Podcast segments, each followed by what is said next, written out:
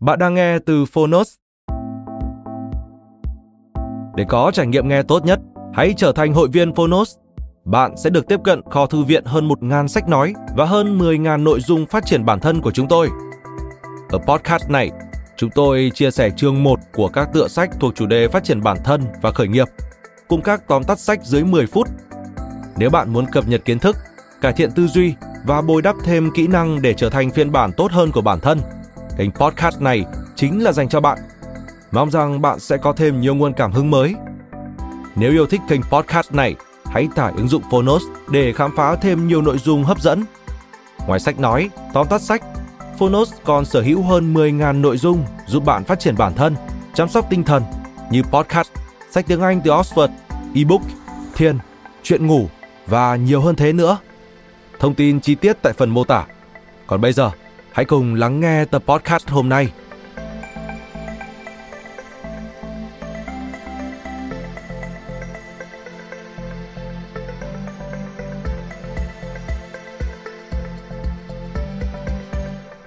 Bạn đang nghe từ Phonos.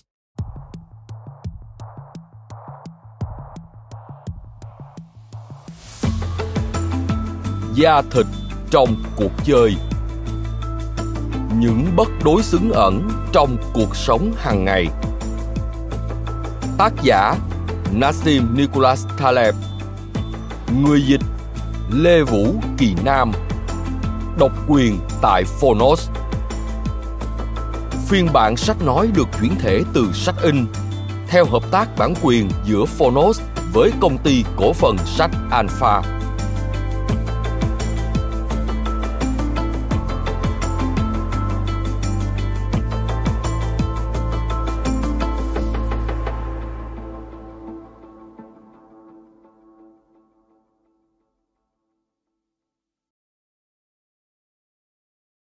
Hai người đàn ông dũng cảm. John Paul, một người La Mã giữa những người Hy Lạp. Ralph Nader, một vị thánh Hy Lạp, Phoenicia. Cuốn 1 Giới thiệu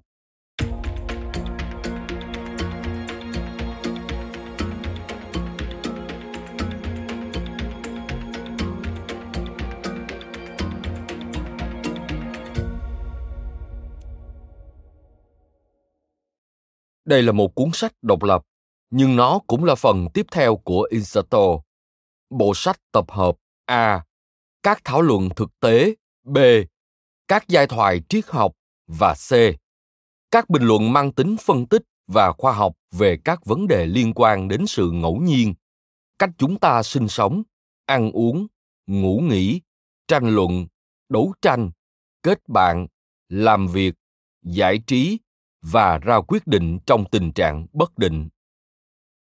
Tuy bộ sách thân thiện với nhiều đối tượng độc giả, nhưng xin đừng hiểu nhầm inserto là một bài luận, không phải là sự phổ cập hóa những công trình đã được thực hiện ở chỗ khác dưới một hình thức nhàm chán, ngoại trừ cuốn chú thích cho bộ inserto da thịt trong cuộc chơi, có bốn chủ đề chính. A tính bất định và độ tin cậy của tri thức. Cả tri thức thực tế và tri thức khoa học. Giả định rằng có sự khác nhau giữa chúng, hoặc nói theo ngôn ngữ dân dã hơn là sự phát hiện những điều ngớ ngẩn. B. Sự đối xứng trong các vấn đề liên quan đến con người, như sự công bằng, công lý, trách nhiệm và quan hệ tương hỗ. C việc chia sẻ thông tin trong các giao dịch và d lý trí trong các hệ thống phức tạp và trong thế giới thực tế. Người ta sẽ thấy rõ sự không thể tách rời trong bốn yếu tố này khi họ có da thịt trong cuộc chơi. Để hiểu rõ tại sao các nguyên tắc đạo đức, các nghĩa vụ về luân thường đạo lý và các kỹ năng không dễ tách rời trong cuộc sống thực, hãy xem xét ví dụ sau đây khi bạn nói với một người ở vị trí có trách nhiệm, ví dụ một kế toán viên, rằng, tôi tin anh, có phải ý bạn muốn nói là, một, bạn tin vào các nguyên tắc đạo đức của người đó, anh ta sẽ không chuyển tiền đến panama. Hai, bạn tin vào sự chính xác trong các tính toán của anh ta. Hay, ba, cả hai quan điểm xuyên suốt trong cuốn sách này là trên thực tế, rất khó tách bạch giữa một bên là các nguyên tắc đạo đức và một bên là kiến thức và năng lực. Da thịt trong cuộc chơi không chỉ cần thiết đối với sự công bằng, tính hiệu quả trong thương mại và quản lý rủi ro, nó còn cần thiết cho việc tìm hiểu thế giới. Trước tiên, nó liên quan đến việc nhận biết và lọc bỏ những thứ ngớ ngẩn như sự khác nhau giữa lý thuyết và thực hành giữa vẻ bề ngoài và kiến thức thật sự và giữa thế giới hàng lâm hiểu theo nghĩa xấu của từ này và thế giới thực nói theo phong cách yogi bera, thì trong thế giới hàng lâm không có sự khác biệt giữa hàng lâm và thực tế nhưng trong thực tế thì có đấy nói thêm yogi bera sinh năm 1925, mất 2015. Vận động viên kiêm huấn luyện viên bóng chày nổi tiếng người Mỹ. Ông thường sử dụng lối nói thay thế những từ có phát âm tương tự nhau nhằm mục đích hài hước và châm biếm. Trở lại câu chuyện. Thứ hai, nó liên quan đến sự bóp méo tính đối xứng và tương hỗ trong cuộc sống. Nếu bạn có phần thưởng, bạn cũng phải chịu một số rủi ro chứ không được để người khác trả giá cho những sai lầm của mình. Nếu bạn khiến người khác chịu rủi ro và họ bị thiệt hại, bạn sẽ phải trả giá một phần cho điều đó. Nếu như bạn nên đối xử với người khác theo cách bạn muốn người khác đối xử với mình, thì tương tự, bạn cũng muốn chia sẻ trách nhiệm trong những sự việc không tồn tại sự bất công và vô đạo đức. Nếu bạn đưa ra một ý kiến và có người làm theo thì chính bản thân bạn sẽ phải chịu sự ràng buộc về mặt đạo đức trước những hệ quả của nó. Trong trường hợp bạn đưa ra những quan điểm về kinh tế, đừng bảo với tôi anh nghĩ gì. Chỉ cần cho tôi biết danh mục đầu tư của anh có những gì.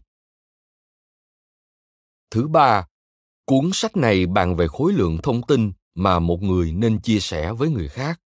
Một người bán ô tô cũ nên hoặc không nên nói những gì với bạn về chiếc xe mà bạn dự định chi một phần lớn tiền tiết kiệm của mình để mua.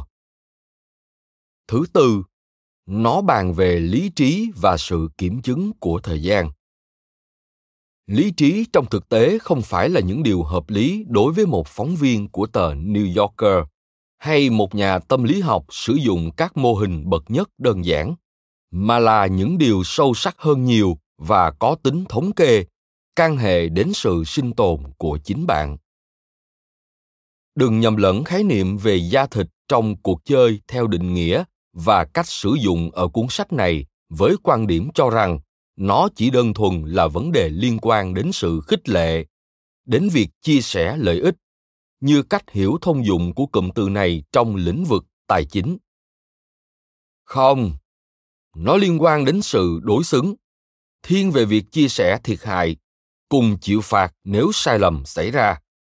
Đây cũng là ý tưởng gắn kết các khái niệm về sự khích lệ, mua xe cũ, nguyên tắc đạo đức, lý thuyết hợp đồng, học tập, thực tế và hàng lâm. Mệnh lệnh khan, quyền lực của thành phố, khoa học về rủi ro, sự liên lạc giữa tri thức và thực tế, trách nhiệm của nhà cầm quyền, xác suất về công lý xã hội, lý thuyết về lựa chọn hành vi kiểu mẫu, những thương nhân vớ vẩn, thần học. Tôi tạm thời ngừng ở đây. Nói thêm, da thịt trong cuộc chơi skin in the game, nguồn gốc của cụm thành ngữ này chưa được xác định rõ, nhưng nó được warren buffett phổ biến khi ông dùng nó để nói về việc ông đầu tư tiền túi vào quỹ đầu tư do ông sáng lập. Có da thịt trong cuộc chơi nghĩa là chia sẻ rủi ro. Ví dụ, bản thân đã đầu tư tài chính, công sức và quyền lợi trong một hoạt động, mục tiêu nào đó. Thành ngữ này được sử dụng phổ biến trong kinh doanh, chơi bạc hoặc chính trị. Lý thuyết hợp đồng. Lĩnh vực nghiên cứu về phương thức xây dựng và phát triển các thỏa thuận pháp lý của các cá nhân và tổ chức. Mệnh lệnh can hay mệnh lệnh tuyệt đối categorical imperative, khái niệm triết học trọng tâm trong triết học đạo đức của triết gia người đức Immanuel Kant. Có thể coi đây là một cách đánh giá các động cơ, hành động. Những khía cạnh ít rõ ràng hơn của da thịt trong cuộc chơi.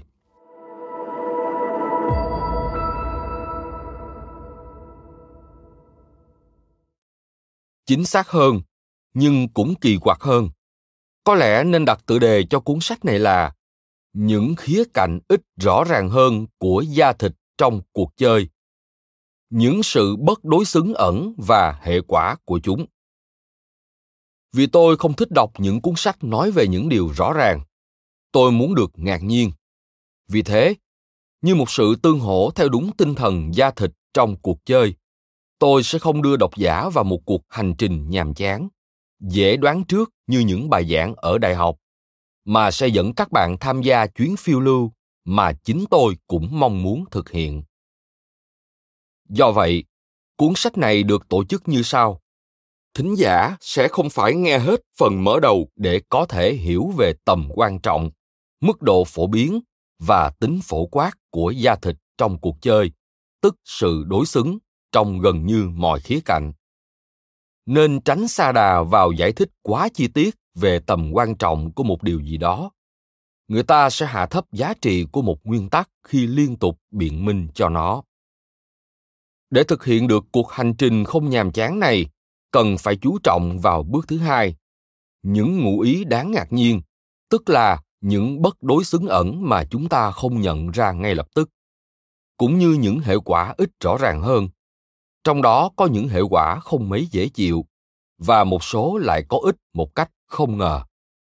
Việc tìm hiểu cơ chế vận hành của da thịt trong cuộc chơi sẽ giúp chúng ta hiểu được những nan đề nằm bên dưới ma trận vi tế của hiện thực. Chẳng hạn, làm thế nào các nhóm thiểu số có tư tưởng hẹp hòi bậc nhất lại có thể kiểm soát cả thế giới và áp đặt những sở thích, sở ghét của họ lên chúng ta? Làm thế nào chủ nghĩa phổ quát lại hủy hoại chính những con người mà nó muốn giúp đỡ? Làm thế nào ngày nay chúng ta lại có nhiều nô lệ hơn so với thời la mã? Tại sao bác sĩ phẫu thuật lại không nên có dáng vẻ của một bác sĩ phẫu thuật? Tại sao thần học thiên chúa giáo lại một mực duy trì khía cạnh con người của chúa giêsu vốn có sự tách biệt tất yếu khỏi khía cạnh thần thánh? Làm thế nào các nhà sử học lại tung hỏa mù cho chúng ta bằng cách chỉ kể về chiến tranh mà không nhắc đến hòa bình? Làm thế nào những tín hiệu rẻ mạt được thực hiện mà không phải chịu rủi ro nào lại thất bại trong cả môi trường kinh tế lẫn tôn giáo? Làm thế nào những ứng cử viên cho các chức vụ chính trị có khiếm khuyết rõ ràng về tính cách lại có vẻ chân thực hơn so với những quan chức sở hữu hồ sơ lý lịch hoàn hảo. Tại sao chúng ta lại tôn sùng hannibal? Kẻ sát nhân hàng loạt trong series tiểu thuyết của thomas harris. Về sau được chuyển thể thành phim, trong đó có bộ phim nổi tiếng sự im lặng của bầy cừu. Làm thế nào các công ty lại phá sản ngay khi các nhà quản lý chuyên nghiệp của họ quan tâm đến các hoạt động từ thiện? Làm thế nào ngoại giao lại có tính đối xứng hơn trong dân số? Nên xử lý các vấn đề ngoại giao ra sao? Tại sao bạn không nên quyên tiền cho các tổ chức từ thiện, trừ khi họ hoạt động theo phương thức mang tính phân tán cao? Nói theo ngôn ngữ hiện đại là uber hóa. Làm biến đổi một thị trường hay mô hình kinh tế bằng cách đưa ra một giải pháp thay thế rẻ và hiệu quả hơn trở lại nội dung chính. Tại sao gen và ngôn ngữ lại lan tỏa theo những cách khác nhau? Tại sao quy mô của các cộng đồng lại quan trọng? Một cộng đồng ngư dân có thể chuyển từ quan hệ hợp tác sang quan hệ đối đầu khi quy mô cộng đồng, tức số lượng người tham gia thay đổi một cấp độ. Tại sao kinh tế học, hành vi lại không liên quan gì đến lĩnh vực nghiên cứu hành vi của các cá nhân? Và các thị trường không liên quan gì đến định kiến của những người tham gia. Tại sao lý trí lại là tồn tại và chỉ tồn tại mà thôi? Cơ sở logic của việc chấp nhận rủi ro là gì? Tuy nhiên, đối với tác giả cuốn sách này da thịt trong cuộc chơi chủ yếu liên quan đến sự công bằng, danh dự và sự hy sinh, những thứ tồn tại đối với con người khi được vận dụng làm nguyên tắc, da thịt trong cuộc chơi sẽ giúp giảm nhẹ hiệu ứng của những sự khác biệt sau đây. Vốn đã phát triển dần cùng với nền văn minh, đó là những khác biệt giữa hành động và nói suông.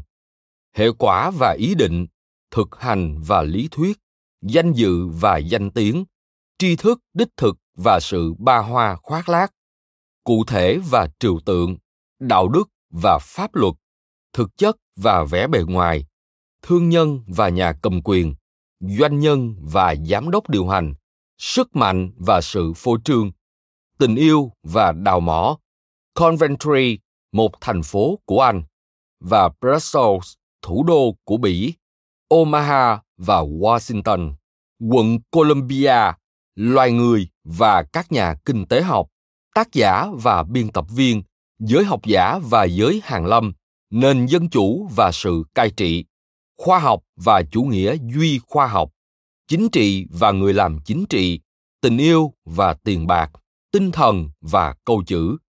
Cato thông thái và barack obama, chất lượng và quảng cáo, sự cam kết và tín hiệu và trọng tâm là tập thể và cá nhân.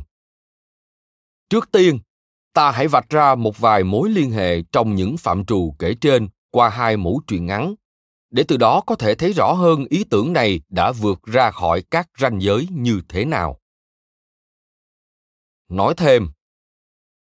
Chủ nghĩa duy khoa học scientism niềm tin thái quá vào khoa học cho rằng chỉ những tuyên bố khoa học mới có ý nghĩa. Cato the Elder, tên thật là Marcus Porcius Cato, sinh năm 234, mất năm 149 trước công nguyên.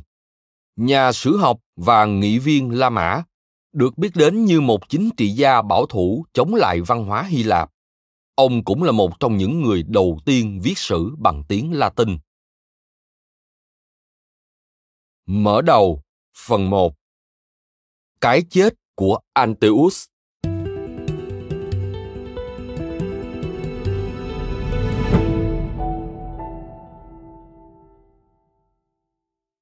đừng bao giờ rời xa mẹ. Tôi vẫn tìm kiếm các vị lãnh chúa quân sự. Bob rubin và nghề của ông ta, các hệ thống như những vụ tai nạn xe. Anteus là một người khổng lồ, hay đúng hơn là bán khổng lồ. Con của nữ thần trái đất gaia và thần biển poseidon. Hắn có một công việc kỳ quái là bắt những người đi qua xứ libya hay còn biết đến là Libya, phải vật nhau với mình. Sở thích của hắn là ghìm nạn nhân xuống đất rồi đánh bại họ. Rõ ràng, sở thích ghê rợn này là biểu hiện cho một tấm lòng hiếu thảo. Anteus muốn xây đền thờ cho cha mình, Poseidon, bằng đầu lâu của những nạn nhân xấu số. Anteus được coi là bất khả chiến bại, nhưng ở đây có sự gian trá. Hắn lấy sức mạnh từ sự tiếp xúc với mẹ, nữ thần trái đất Gaia. Khi bị tách khỏi mặt đất, hắn sẽ mất hết sức mạnh. Một trong 12 nhiệm vụ của Hercules là tiêu diệt Anteus. Hercules đã nhấc Anteus lên khỏi mặt đất và giết hắn trên không, khi chân hắn không chạm được vào đất mẹ. Điều rút ra được từ mẫu chuyện thứ nhất này là, cũng như Anteus, bạn không thể tách kiến thức ra khỏi sự tiếp xúc với mặt đất. Thật ra, bạn không thể tách bất kỳ thứ gì khỏi sự tiếp xúc với mặt đất.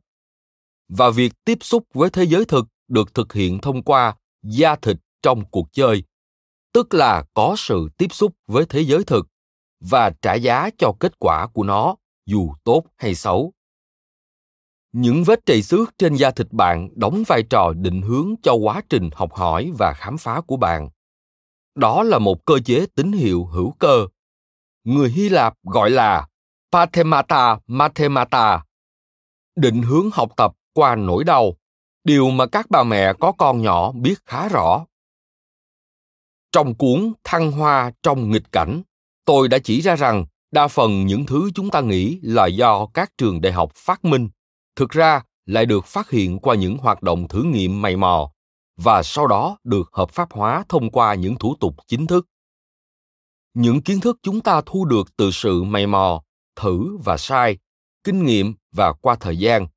Nói cách khác là sự tiếp xúc với mặt đất, có giá trị hơn hẳn so với những kiến thức có được thông qua sự vận dụng lý trí, điều mà các tổ chức vụ lợi lâu nay vẫn ráp tâm che giấu chúng ta tiếp theo chúng ta sẽ vận dụng điều này vào cái vẫn hay bị gọi nhầm là hoạch định chính sách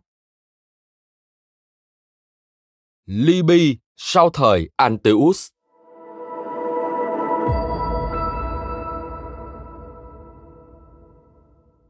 Mẫu truyện thứ hai, vài nghìn năm sau. Khi tôi ngồi viết những dòng này, thì liby nơi được coi là quê hương của Anteus, giờ đây đã có những chợ nô lệ, hệ quả của một nỗ lực bất thành mang tên thay đổi chế độ nhằm lật đổ kẻ độc tài. Đúng vậy, ngay vào năm 2017 vẫn tồn tại những chợ nô lệ tự phát ở các bãi đổ xe, nơi những người Tây Phi bị bắt đi và bán cho người nào trả giá cao nhất.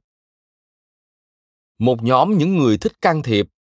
Tại thời điểm viết cuốn sách này thì có Bill Crystal, Thomas Friedman và những người khác, vốn ủng hộ việc xâm lược Iraq năm 2003 và lật đổ lãnh đạo Libya năm 2011, hiện đang tán thành áp đặt những sự thay đổi chế độ tương tự ở một loạt các quốc gia khác, bao gồm Syria hay còn biết đến là Syria, bởi những nước này có lãnh đạo độc tài.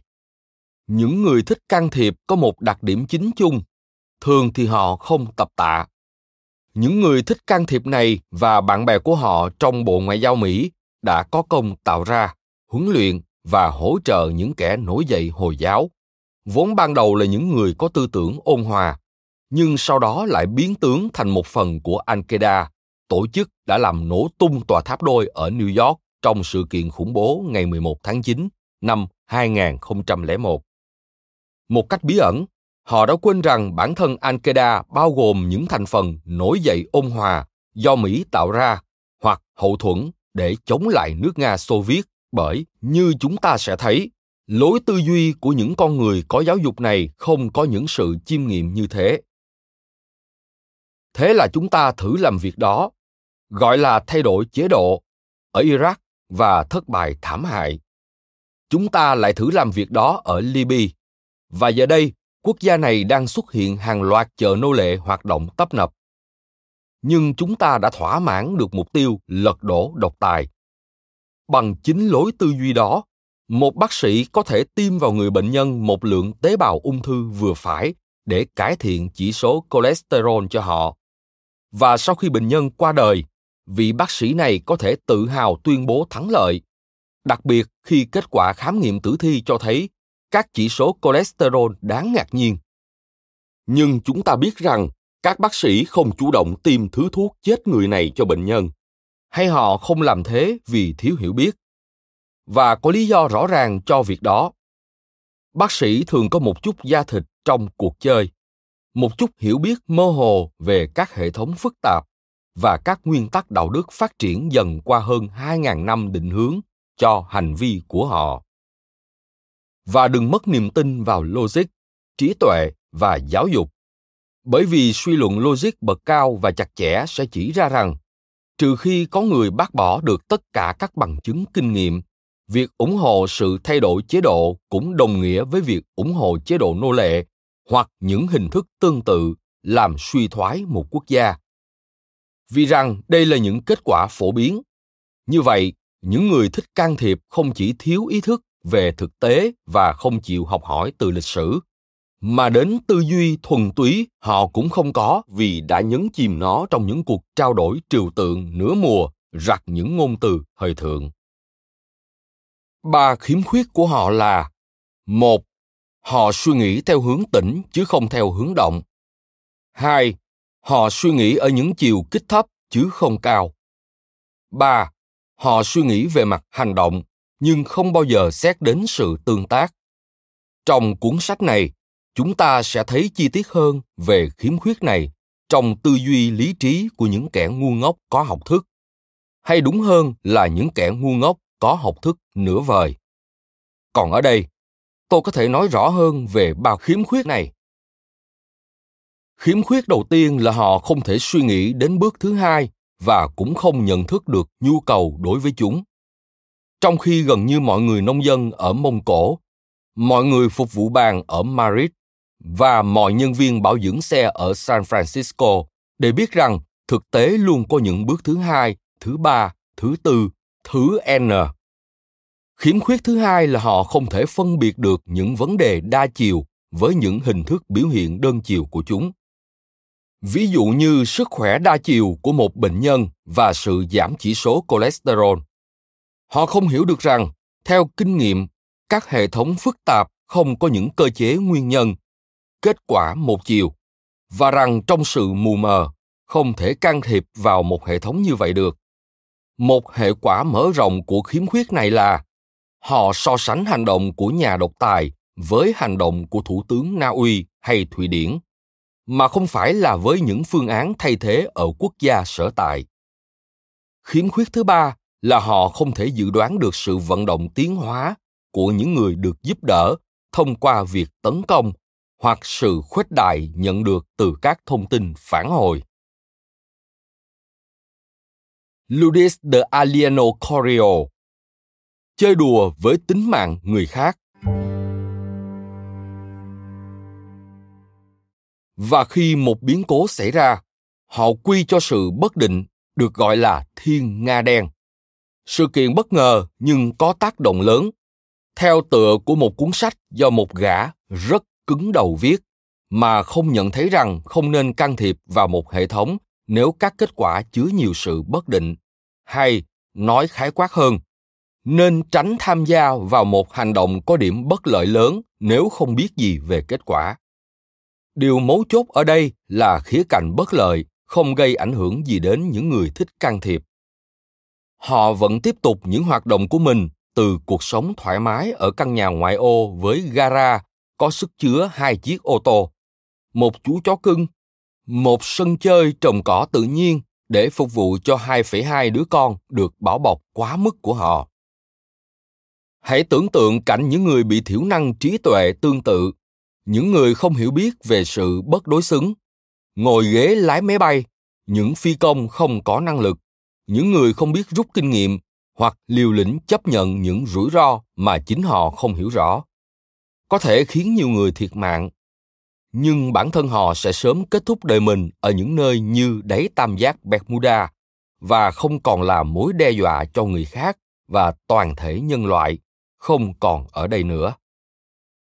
Nói thêm, tam giác Bermuda hay còn gọi là tam giác quỷ, một vùng biển hình tam giác với ba đỉnh là Florida, Puerto Rico và Bermuda. Nơi đây xảy ra rất nhiều vụ mất tích tàu thuyền và máy bay bí ẩn. Trở lại nội dung chính. Và thế là rốt cuộc chúng ta đưa vào cái mà chúng ta gọi là giới trí thức những con người hoang tưởng loạn trí theo đúng nghĩa đen. Bởi đơn giản họ không bao giờ phải trả giá cho hậu quả từ những hành động của họ họ chỉ ra rã hô hào những khẩu hiệu của chủ nghĩa hiện đại, nhưng lại tước đi mọi ý nghĩa sâu sắc của chúng. Chẳng hạn, họ thường xuyên sử dụng cụm từ dân chủ trong khi lại khuyến khích những tên đao phủ. Dân chủ là điều mà họ đọc được trong các chương trình đào tạo sau đại học. Nhìn chung, hệ thấy ai đó thốt ra những khái niệm trừu tượng mang hơi hướng của chủ nghĩa hiện đại. Bạn có thể cầm chắc rằng họ có một chút học vấn nhưng học chưa đến nơi hoặc học sai ngành và có quá ít trách nhiệm giờ đây một số người vô tội người yazidi một tộc người Cút bản địa ở Iraq, người Thiên Chúa giáo thiểu số vùng cận Trung Đông, người Mandian, một tộc người thiểu số ở vùng Lưỡng Hà không theo đạo hồi, người Syria, người Iraq và người Libya. Đã phải trả giá cho sai lầm của những người thích can thiệp này. những kẻ đang ngồi thoải mái trong những văn phòng gắn máy lạnh. Điều đó, như chúng ta sẽ thấy, vi phạm chính khái niệm về công lý từ nguồn gốc của nó trong thời kỳ Babylon, hay còn biết đến là Babylon, trước khi Kinh Thánh được viết ra. Đồng thời vi phạm cả cấu trúc đạo đức, ma trận cốt yếu cho sự tồn vong của nhân loại. Nguyên tắc can thiệp cũng như nguyên tắc chữa bệnh là trước tiên là không gây hại. Hơn thế nữa, những người không chịu rủi ro không nên tham gia vào việc ra quyết định. Ngoài ra lâu nay chúng ta vốn vẫn luôn điên khùng chỉ là trước kia không có đủ kỹ năng để phá hủy thế giới mà thôi. Bây giờ thì chúng ta có thể rồi. Chúng ta sẽ quay trở lại với những người thích can thiệp vào quá trình kiến tạo hòa bình và tìm hiểu xem tại sao các quá trình hòa bình của họ lại tạo ra những bế tắc, như trường hợp của israel và palestine. Các vị lãnh chúa quân sự vẫn ở quanh đây.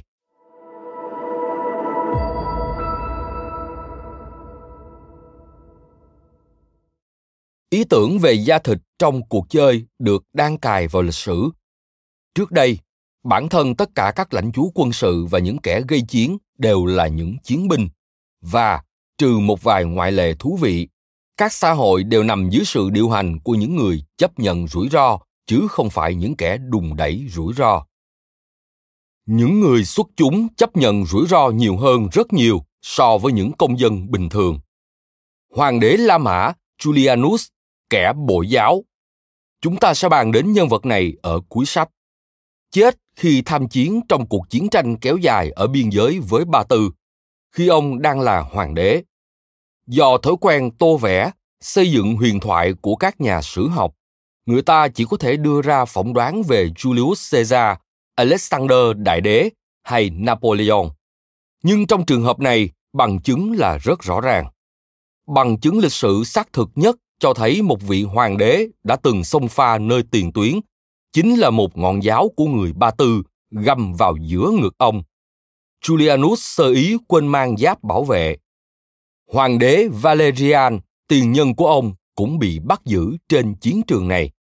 Và người ta nói rằng vị này đã bị lôi ra làm bệ đỡ chân lên ngựa cho hoàng đế Sapua của Ba Tư.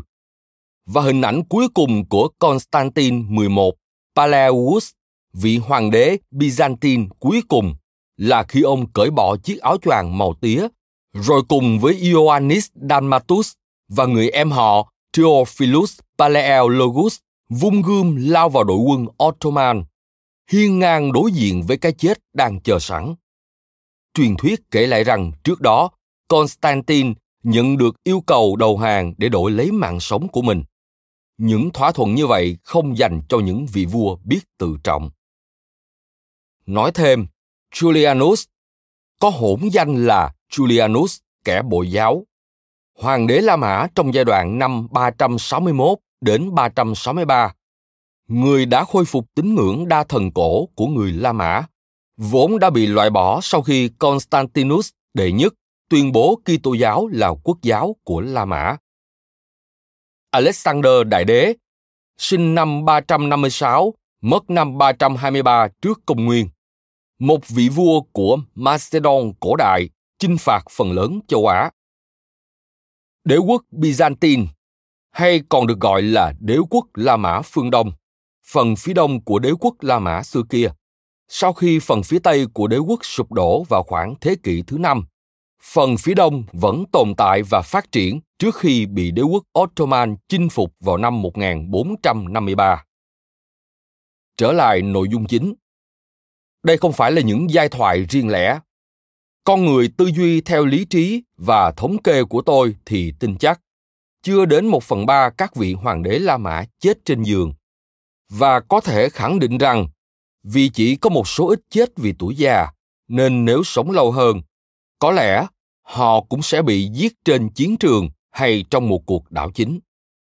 Ngay cả ngày nay giới quân chủ cũng đạt được sự hợp hiến từ một khế ước xã hội đòi hỏi sự chấp nhận rủi ro hữu hình hoàng gia anh bảo đảm rằng một trong những con cháu của mình, hoàng tử andrew, chịu nhiều rủi ro hơn so với các thường dân trong cuộc chiến tranh Falkland vào năm 1982. Chiếc trực thăng chở ông xuất hiện ở tiền tuyến. Tại sao vậy? Bởi vì đó là trách nhiệm của giới được hưởng đặc quyền đặc lợi. Theo truyền thống, sở dĩ lãnh chúa có được địa vị của mình là do bảo vệ người khác, tức là đánh đổi rủi ro cá nhân lấy địa vị cao quý và họ vẫn còn nhớ khế ước này. Bạn không thể là một lãnh chúa nếu bạn không phải là một lãnh chúa. Nói thêm chiến tranh falkland một cuộc đụng độ quân sự ngắn ngày giữa anh quốc và argentina để tranh chấp chủ quyền của hòn đảo falkland vốn là thuộc địa của anh quốc nhưng lại nằm rất gần lãnh thổ lục địa của argentina. Giao dịch của bob rubin.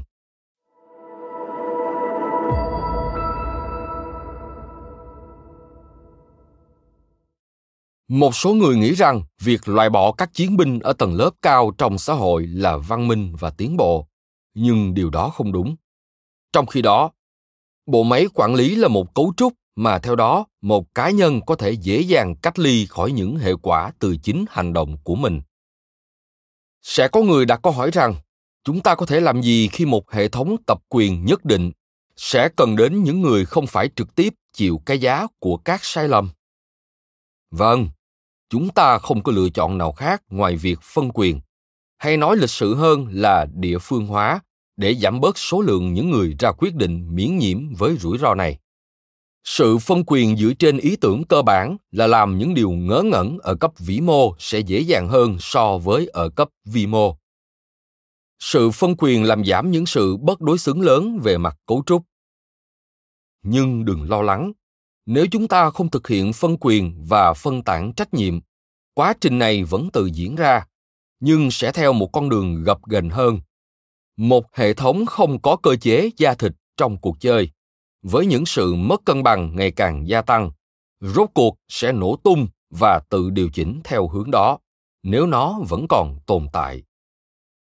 Ví dụ, sự sụp đổ của các ngân hàng năm 2008 là do những rủi ro tiềm ẩn và bất đối xứng tích tụ dần trong hệ thống này. Cấp quản lý ngân hàng vốn là bậc thầy trong việc đùn đẩy rủi ro. Có thể đều đặn kiếm chác từ một số loại rủi ro dễ bùng nổ nhưng lại được giấu kín. Sử dụng các mô hình rủi ro đầy tính hàng lâm chỉ phát huy hiệu quả trên giấy tờ.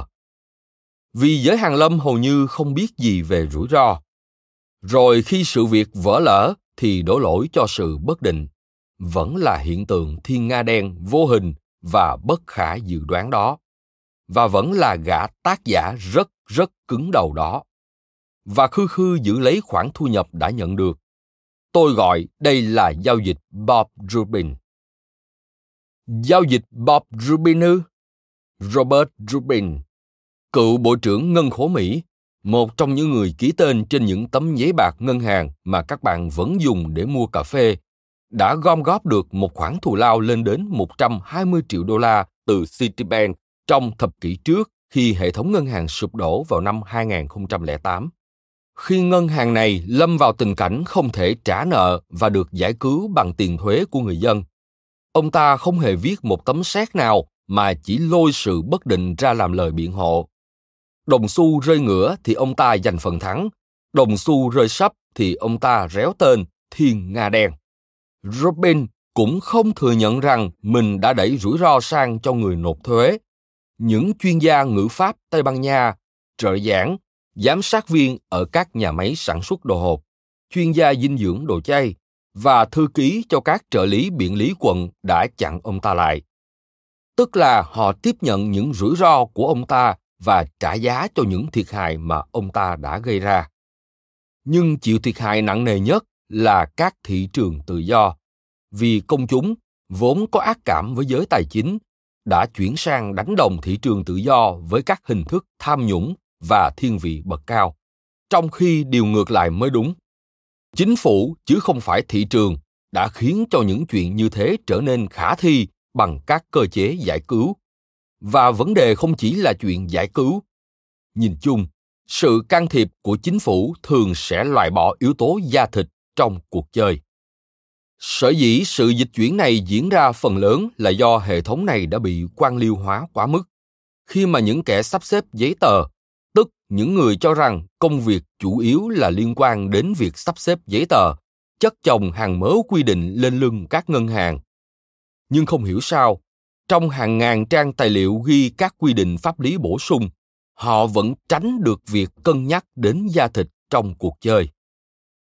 Ngược lại, đối với các quỹ phòng hộ phân quyền, chủ sở hữu kiêm nhà quản lý có ít nhất là nửa số tài sản ròng của họ trong quỹ. Như vậy họ chịu nhiều rủi ro hơn bất kỳ khách hàng nào của mình. Và nếu thuyền chìm thì họ cũng sẽ chìm theo.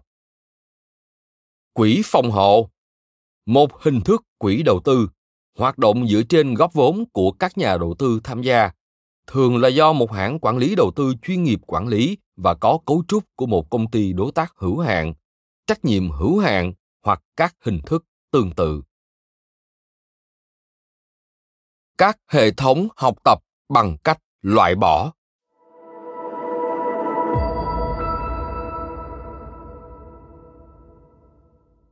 Nếu bạn muốn nhấn mạnh đến một phần duy nhất trong cuốn sách này, thì đây chính là phần đó. Cuốn sách này xoay quanh những người thích can thiệp. Bởi nó cho thấy việc không có da thịt trong cuộc chơi sẽ có những hiệu ứng về mặt đạo đức cũng như về mặt nhận thức luận tức là liên quan đến kiến thức ra sao?